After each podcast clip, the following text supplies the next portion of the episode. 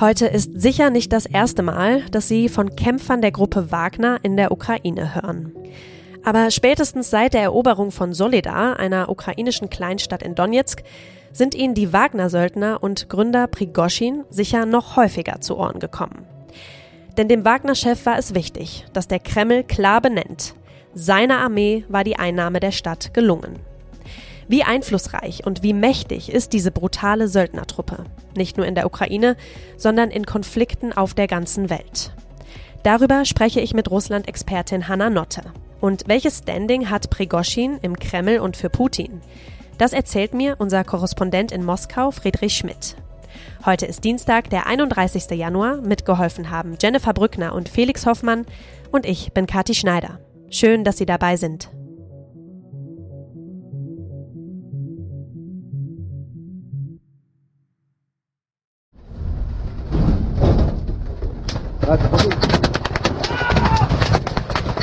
Первое, много лет они воюют. Наверное, они самая опытная армия, которая сегодня есть в мире. Die Wagner-Gruppe ist wahrscheinlich die erfahrenste Armee, die es gibt, sagt Wunder Jewgeni Prigozhin. Zu ihnen kommen wir gleich genauer. Die Söldnergruppe Wagner ist aktuell besonders für ihren brutalen Einsatz im Ukraine-Krieg bekannt. Aber auch Syrien, Mali oder die Zentralafrikanische Republik zählen zu ihren Einsatzgebieten. Die Gruppe hat ein breites Operationsfeld und vertritt dabei trotz fehlenden Mandats Russlands Interessen im Ausland.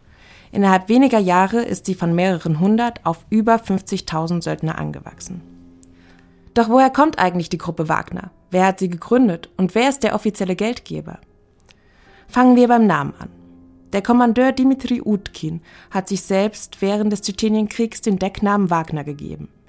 Er geht als ein Bewunderer Hitlers, dessen Lieblingskomponist Richard Wagner war, und als Anhänger der rechtsextremen Ideologie. Utkin ist aber nicht alleine der Namensgeber.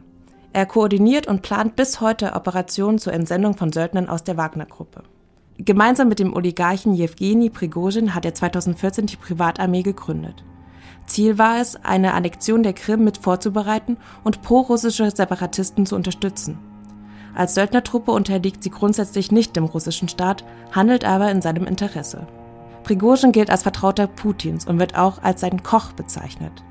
Denn vor seiner Zeit als Chef der Wagner-Gruppe hat er Restaurants eröffnet, die schnell die beliebtesten in der russischen Elite waren. Und er hat auch Putin mit Essen beliefert. Der Hauptgeldgeber der Wagner-Truppe beschreibt die Gründung als die Entstehung einer neuen Gruppe von Patrioten. Wegen Raubes und der mutmaßlichen Prostitution Minderjähriger soll Prigozhin bis zu zehn Jahre in Haft gesessen haben.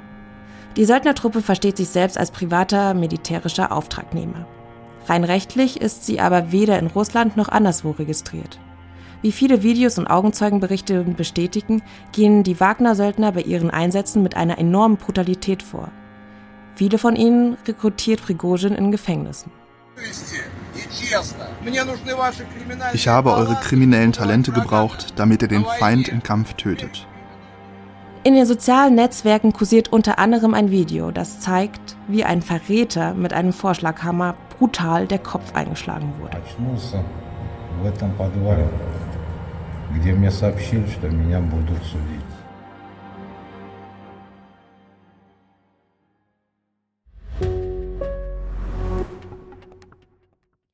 Ja, vielen Dank, Jennifer Brückner, für diese kurze Zusammenfassung.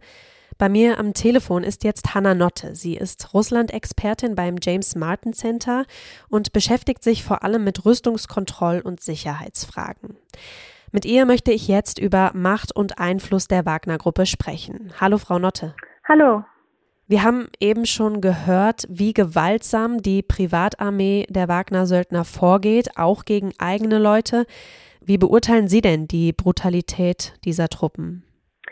Genau, Wagner wird besondere Grausamkeit und Brutalität vorgeworfen, nicht nur gegenüber den Gegnern, sondern auch gegenüber Deserteuren aus eigenen Reihen, wie Sie schon gesagt haben.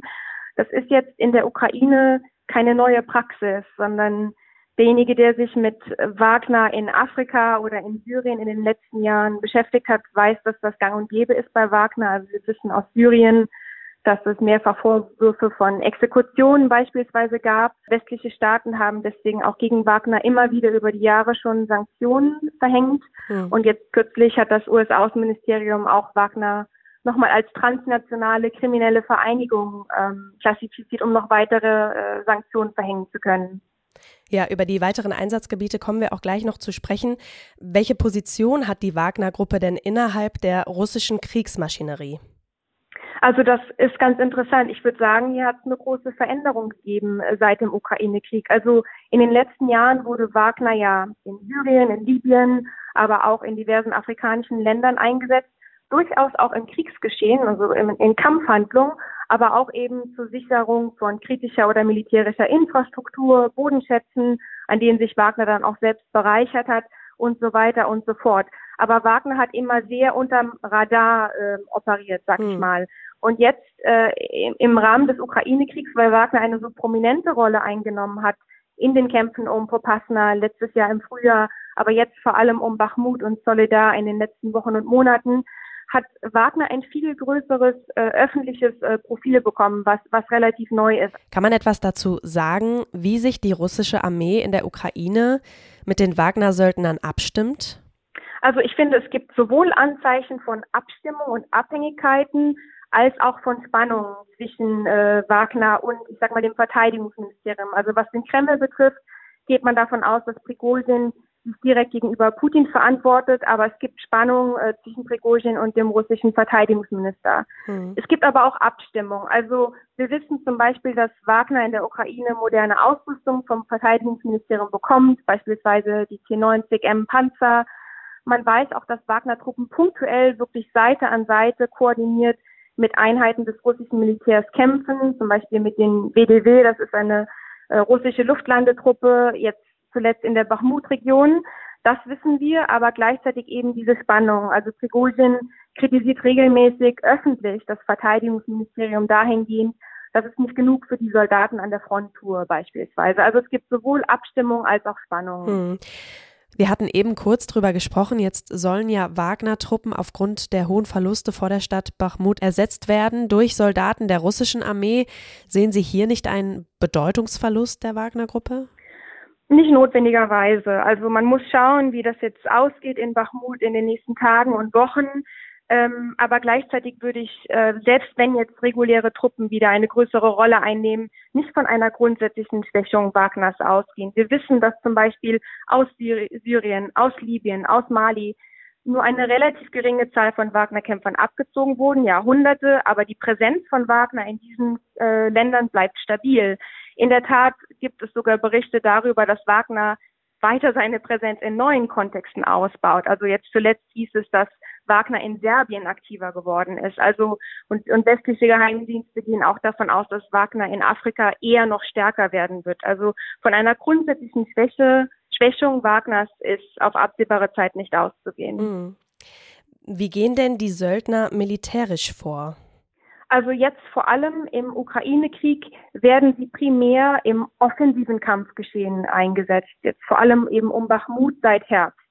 Äh, denn überall sonst ist Russland ja seit, ich sag mal, Ende September, also den Scheinannexionen und Scheinreferenten in diesen vier Gebieten besetzt, äh, vier besetzten Gebieten, ist Russland ja eher defensiv aufgestellt in der Ukraine. Es gibt nur um Bachmut äh, offensives äh, Kriegsgeschehen und hier werden eben wirklich Tausende von Wagner-Söldnern in sogenannten menschlichen Welleangriffen eben offensiv nach vorne geworfen. Und dadurch kann das russische Militär auch reguläre Truppen für die weniger gefährlichen defensiven Aufgaben in Reserve halten. Hm. Weil man sich ehrlich gesagt wenig schert, wenn dann eben äh, eine hohe Zahl von aus Gefängnissen rekrutierten Wagner-Söldnern dort eben in diesen offensiven Handlungen ums Leben kommen. Von 50.000 Wagner-Söldnern, die in der Ukraine kämpfen, sollen ja 80 Prozent ehemalige Gefangene sein, mutmaßlich. Wann und warum hat Gründer Prigoshin denn damit begonnen, Häftlinge zu rekrutieren? Also mit der Rekrutierung in Gefängnissen begann es vor allem jetzt während des, während des Ukraine-Kriegs, weil man einfach eine so große Zahl an Mann relativ schnell rekrutieren musste. Das hat man in dem Umfang vorher ähm, in Syrien oder Libyen äh, nicht gehört. Äh, man ist tatsächlich auf Gefängnisse zugegangen, nicht nur in Russland, sondern es gibt auch Berichte, dass äh, aus Gefängnissen in anderen Staaten des postsowjetischen Raums, zum Beispiel aus Turkmenistan, äh, auch ähm, rekrutiert wurde. Und einmal äh, versucht man hier äh, als ähm, Anreiz die hohen Gehälter, die relativ hohen Gehälter, die Wagner-Söldner ja bekommen, äh, zu nennen und dann eben auch ähm, die Tatsache, dass diese Insassen dann später begnadigt werden. Also man hört immer wieder Geschichten in sozialen Medien, dass äh, Männer, die für Mord oder andere schwere Verbrechen einsitzen, sechs Monate bei Wagner dienen und anschließend begnadigt werden. Ja, das ist ja auch Wahnsinn, wie dann das Russland der Zukunft aussieht, ne? wenn lauter Mörder und Vergewaltiger dann begnadigt werden und dann wieder straffrei ja, durch das Land laufen. In der Tat. Und wie gesagt, es ist davon auszugehen, dass Wagner eine immer prominentere Rolle bekommt, auch im, im russischen System. Äh, ich habe schon die, die Berichterstattung in den öffentlichen Medien genannt. Jetzt hat Wagner auch im November, glaube ich, ein erstes Hauptquartier in St. Petersburg eröffnet, um da sozusagen weiter zu rekrutieren. Also mhm. die Position Wagners scheint sich doch doch äh, zu verändern und zu äh, stärken im russischen System. Ja, jetzt sind aber ja mit den Häftlingen, das sind ja nicht ausgebildete Soldaten. Ähm, was bedeutet das denn, dass jetzt ja 80 Prozent, ich habe es eben gesagt, der Truppen Häftlinge sind? Was bedeutet das für die Stärke oder ja auch Schwäche der Truppen? Naja, also jetzt um Bachmut wurden diese Männer ja vor allem in diesen, man nennt die Human Wave Attacks, also menschliche Welleangriffe nach vorne geworfen. Da ging es eben vor allem um die Zahl, weniger um die Qualität dieser Kämpfer. Was diese Kämpfer jetzt im weiteren Kriegsgeschehen äh, ausrichten können, ist natürlich eine andere Frage. Es wird schon unter manchen Beobachtern davon ausgegangen, dass der Höhepunkt, ja, der Zenit von Wagners Rolle auch in den Kämpfen um Bachmut mittlerweile überschritten sei, dass man da nicht wirklich weiterkomme, mhm. dass auch die russischen regulären Truppen dort wieder das Heft äh, in die Hand nehmen, auch weil Generalstabschef äh, Gerasimov, der jetzt seit kurzem auch Oberbefehlshaber der russischen Armee in der Ukraine ist, weil der eben Prigozhins Einfluss zähmen möchte, also dass hier sozusagen die Rolle Wagners jetzt nicht mehr so prominent sein wird in den, in den nächsten Wochen. Mhm. Warum verzeichnen denn die Truppen so hohe Verluste? Hat das was damit zu tun, dass sich ähm, ja hier unausgebildete Kämpfer an der Front befinden? Das ist vielleicht das eine, aber es gibt auch äh, immer wieder Berichte darüber, dass diese Wagner-Söldner, also vor allem der unteren Riege, ich sage jetzt mal nicht die Elitetruppen, Wagner hat ja auch Elitetruppen, ehemalige Veteranen und so weiter von mhm. Spezialeinheiten, mhm. sondern eben diese Häftlinge, dass die teilweise auch einfach schlecht ausgerüstet und schlecht geschützt an die Front geschickt werden, mhm. weil vielleicht das Gerät dann für die regulären Truppen ähm, sozusagen wichtiger ist. Ja. Jetzt ist Wagner ja nicht nur in der Ukraine aktiv, sondern auch bei weiteren Konflikten weltweit beteiligt. Sie hatten es eingangs schon angeschnitten, vor allem in Syrien und Zentralafrika. Was steckt denn da genau dahinter? Also es unterscheidet sich ein bisschen von Konflikt zu Konflikt. In Syrien kam Wagner tatsächlich auch in, in Kampfhandlungen zum Einsatz. Da muss man vielleicht kurz ausholen und sagen, also als Russland in Syrien in den Konflikt eingetreten ist 2015, hat es ja vor allem einen Krieg aus der Luft geführt. Bodentruppen wurden durch den Iran und das syrische Regime gestellt. Und es war Moskau total wichtig, damals der eigenen Bevölkerung zu versichern, dass keine russischen Bodentruppen entsandt werden und sozusagen keine russischen Soldaten mhm. fallen. Wenn aber für bestimmte Rollen Bodenpräsenz erforderlich war, hat es eben Wagner ausgeübt. In Afrika ist es ein bisschen anders gelagert. Da ist ähm, Wagner vor allem entsandt, wie gesagt, um Infrastruktur zu sichern, um äh, Regierungen in der Bekämpfung sogenannter, ähm, in Anführungszeichen, Aufständischer zu helfen, um Bodenschätze äh, zu sichern, aber auch um militärischen Ratschlag zu geben. Hier kommt Wagner auch zum Einsatz, um sogenannte hybride Kriegsführung durchzuführen. Ich gebe Ihnen mal ein Beispiel. Also letztes Jahr im April äh, hielten Wagner-Söldner mehrere Ölhäfen in Libyen besetzt.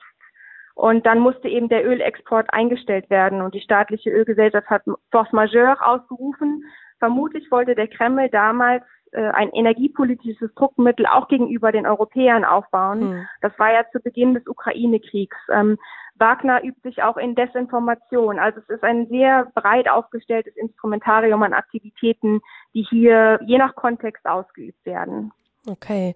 Welche Vorteile zieht denn der Kreml allgemein noch aus dem Einsatz von Wagner-Söldnern?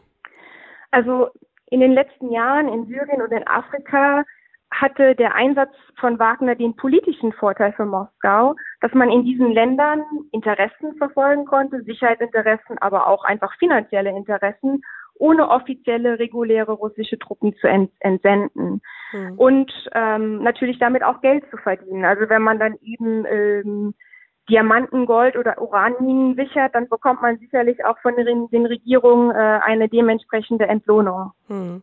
Welche Interessen und auch Motive verfolgt denn Gründer Jewgeni Prigoschin Ihrer Meinung nach? Naja, also ich würde sagen, er war über Jahre ja Hauptfinanzier. Also es gab sicherlich einfach ein, ein finanzielles Interesse hier, aber ähm, er hat auch immer über die Jahre schon, wie gesagt, Verteidigungsminister Shoigu stark kritisiert. Mhm. Das haben wir schon während des Syrienkrieges gesehen. Jetzt hat sich das Ganze nochmal verhärtet während des Ukraine-Kriegs. Und ähm, Berichte über diese Spannungen werden natürlich auch zum Anlass genommen, auch bei uns in den Medien, äh, über ein Kräftemessen ja, zwischen unterschiedlichen Machtzentren in Moskau bezüglich einer Nachfolge Putins oder Ministerposten zu spekulieren. Hm, ja, darüber werde ich jetzt unter anderem mit unserem Moskau-Korrespondent Friedrich Schmidt sprechen. Vielen Dank, Frau Notte, für das Gespräch. Vielen Dank. Also, die russische Armee und die Wagner-Truppen stimmen sich bei manchen Vorgehen durchaus ab. Es besteht aber auch Rivalität und Prigozhin, so übrigens die richtige Aussprache, kritisiert den russischen Verteidigungsminister Shoigu immer wieder. Mir ist jetzt unser Russland-Korrespondent Friedrich Schmidt aus Moskau zugeschaltet. Hallo, Herr Schmidt. Hallo. Herr Schmidt, wieso darf Prigozhin das Verteidigungsministerium eigentlich so klar kritisieren?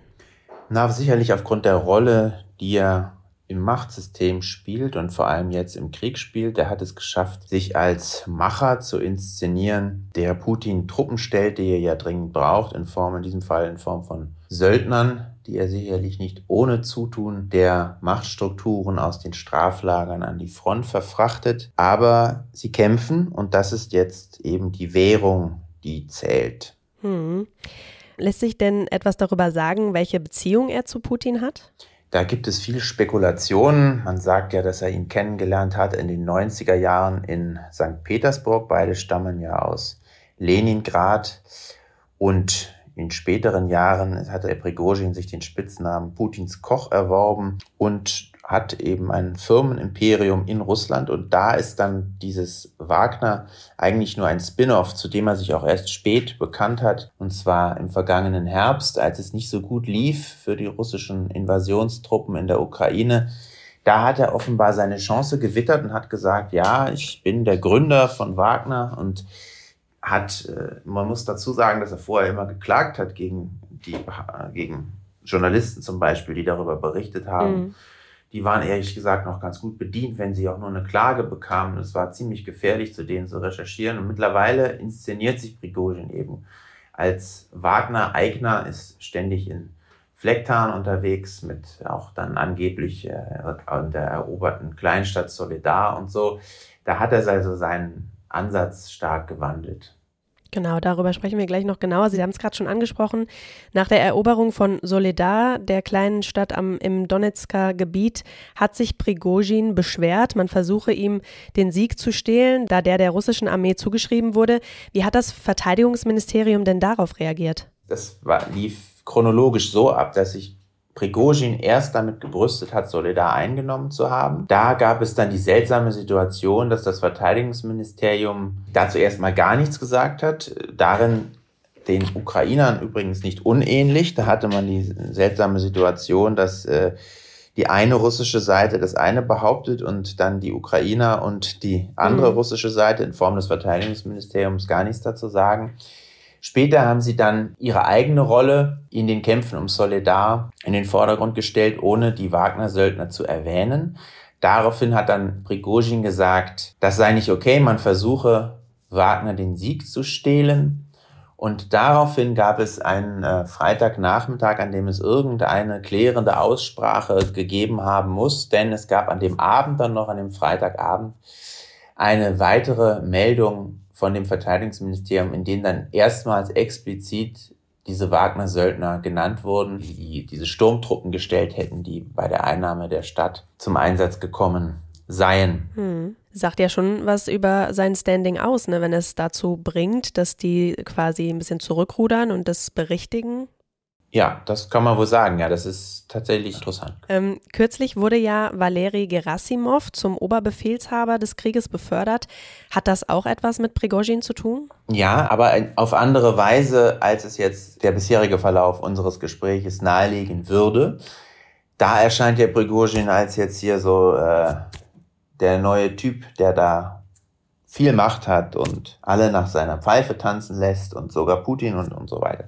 Aber es zeigt sich, dass es doch bei näherem Hinsehen etwas komplizierter ist. Er hat nämlich natürlich nicht so unglaublich viel Macht, wie er sie gerne offenkundig hätte. Gerasimov ist nämlich unter einer Reihe von Militärs, die unter anderem von Prigozhin immer wieder kritisiert worden sind. Da gab es so einen General, Lapin hieß der oder heißt, dann eben Verteidigungsminister Shoigu, Sie haben es angesprochen, und eben diesen Gerasimov, es ist aber nicht so, dass diese Entscheidungsträger dann irgendwie verschwenden oder ihre Posten verlören, sondern sie sind immer weiter da. Insofern kann man nicht sagen, dass der Prigozhin da jetzt äh, übermächtig wäre. Mhm. Wir hatten vor einer Woche den Ex-Botschafter ähm, in Moskau, Rüdiger von Fritsch, bei uns hier im Podcast zu Gast. Der hat gesagt, Putin müsse aufpassen, dass ihm Prigozhin innenpolitisch nicht in die Quere kommt. Wie würden Sie das denn beurteilen? Könnte er für Putin zur Gefahr werden? Das sehe ich eigentlich nicht so. Ich sehe Prigozhin eher so als Phänomen der Zeit. Es ist nun mal jetzt Krieg und Leute, die besonders gewalttätig auftreten, besonders große Nähe zur Front, in der ja angeblich die russische Sache verteidigt wird, da ist es ja kein Angriff, sondern eine Verteidigung, aufweisen, die haben ein hohes Standing bei Hofe, bei Putin. Das sieht man auch übrigens, da ist Prigozhin nicht das einzige Beispiel. Es gibt auch andere Politiker oder aus diesem Personal, das eben um Putin herumscharwenzelt, so Duma-Abgeordnete, Gouverneure, abgehalfterte Politiker, die jetzt gerade kein Amt innehaben und sich eine Uniform anziehen und dahin aufmachen, die bedienen eigentlich eine ähnliche Marke oder versuchen sie zu bedienen. Aber dass sie jetzt Putin gefährlich werden können, also der Prigozhin bleibt, auch wenn er jetzt mehr in den Vordergrund rückt, aber eine marginale Figur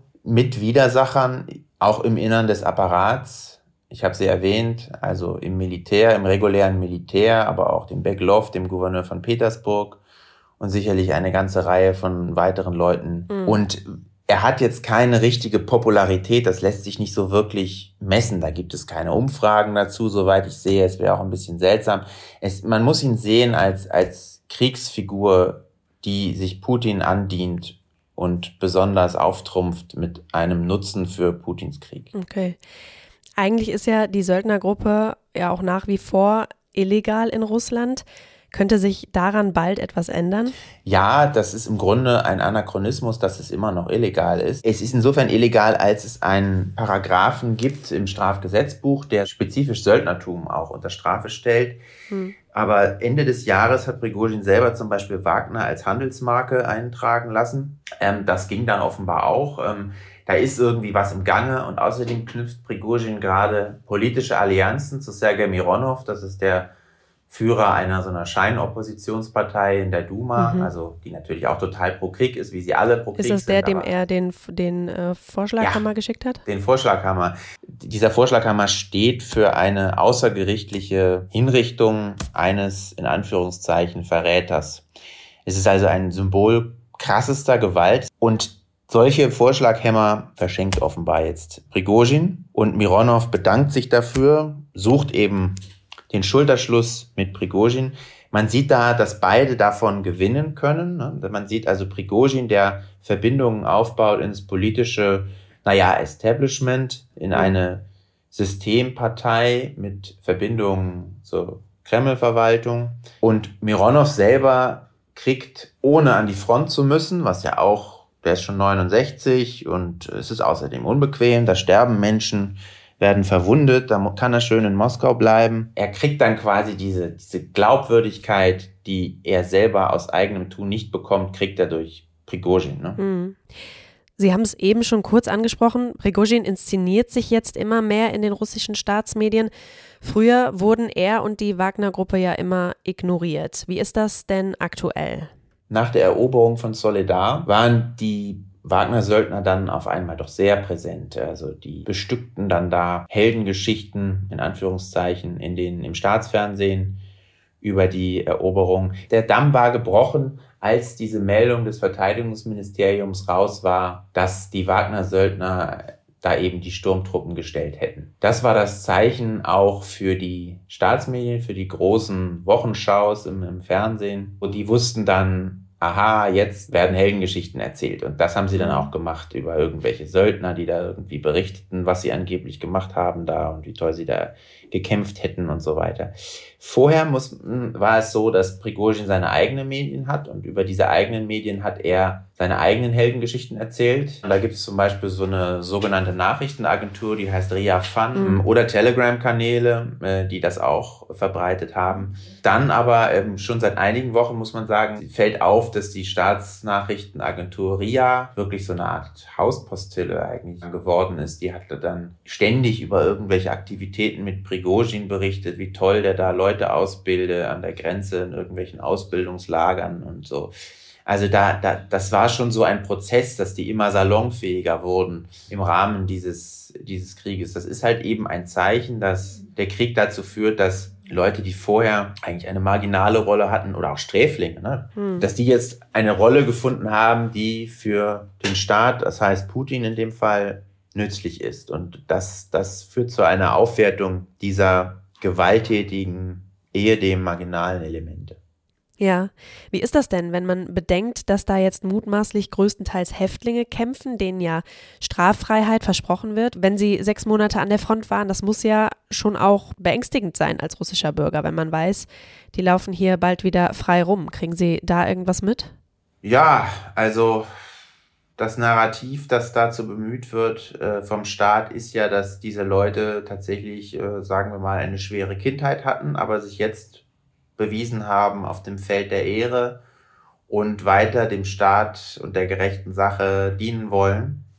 Also schwamm drüber. Und das verfängt wahrscheinlich schon äh, bei vielen. Es ist, es ist schwer zu sagen. Natürlich gibt es viele, die das mit Grauen erfüllt. Und wenn es nicht so wäre, dann gäbe es zum Beispiel auch nicht solche Vorhaben wie diese Idee, dass man Wagner-Söldner vor Diskreditierung auch schützen soll. Denn dahinter mhm. steht, dass Prigozhin offenbar sauer ist über eine Vielzahl von Presseberichten. Hier ist ja, steht ja nicht besonders gut um die Medienfreiheit, hier um es vorsichtig zu sagen, aber es gibt eben immer, wenn wieder einer begnadigt worden ist, der für Prigozhin gekämpft hat, sei es, weil er es nicht nur, dass er sechs Monate überlebt hat, sondern es gibt auch noch die Variante, dass jemand Gliedmaßen eingebüßt hat an der Front dann gibt es Berichte darüber, was diese Leute eigentlich so gemacht haben, warum sie verurteilt wurden und so. Und das sind dann eben doch in einer Reihe von Fällen wirklich krasse Morde mit krasser Gewalt. Und ähm, mhm. das eben soll jetzt offenbar nach dem Dafürhalten von Prigozhin und zumindest auch dem Parlaments, dem Duma-Präsidenten Volodin, der hat es also hat eine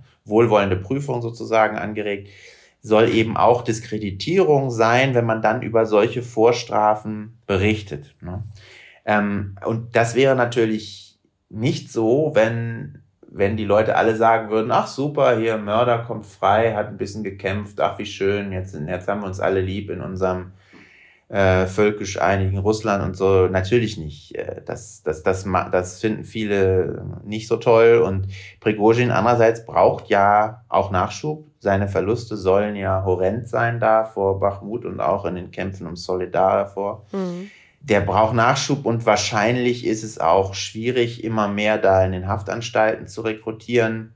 Deswegen ist ihm natürlich darum zu tun, dass sein Image auch innerhalb Russlands gut ist und deswegen braucht er ähm, politische Verbündete und auch eine, eine gute Presse und die kriegt man eben durch Drohungen und Verbote in Russland oder eben indem man geeignete Berichterstatter einspannt. Ja, die scheint er ja jetzt gefunden zu haben. Vielen Dank, Herr Schmidt, für das Gespräch. Gerne. Ja, das war der FAZ-Podcast für Deutschland für heute. Morgen ist hier an dieser Stelle mein Kollege Felix Hoffmann für Sie da und der wirft mal einen Blick auf die CDU. Also, ich wünsche Ihnen erstmal einen schönen Abend und bis bald.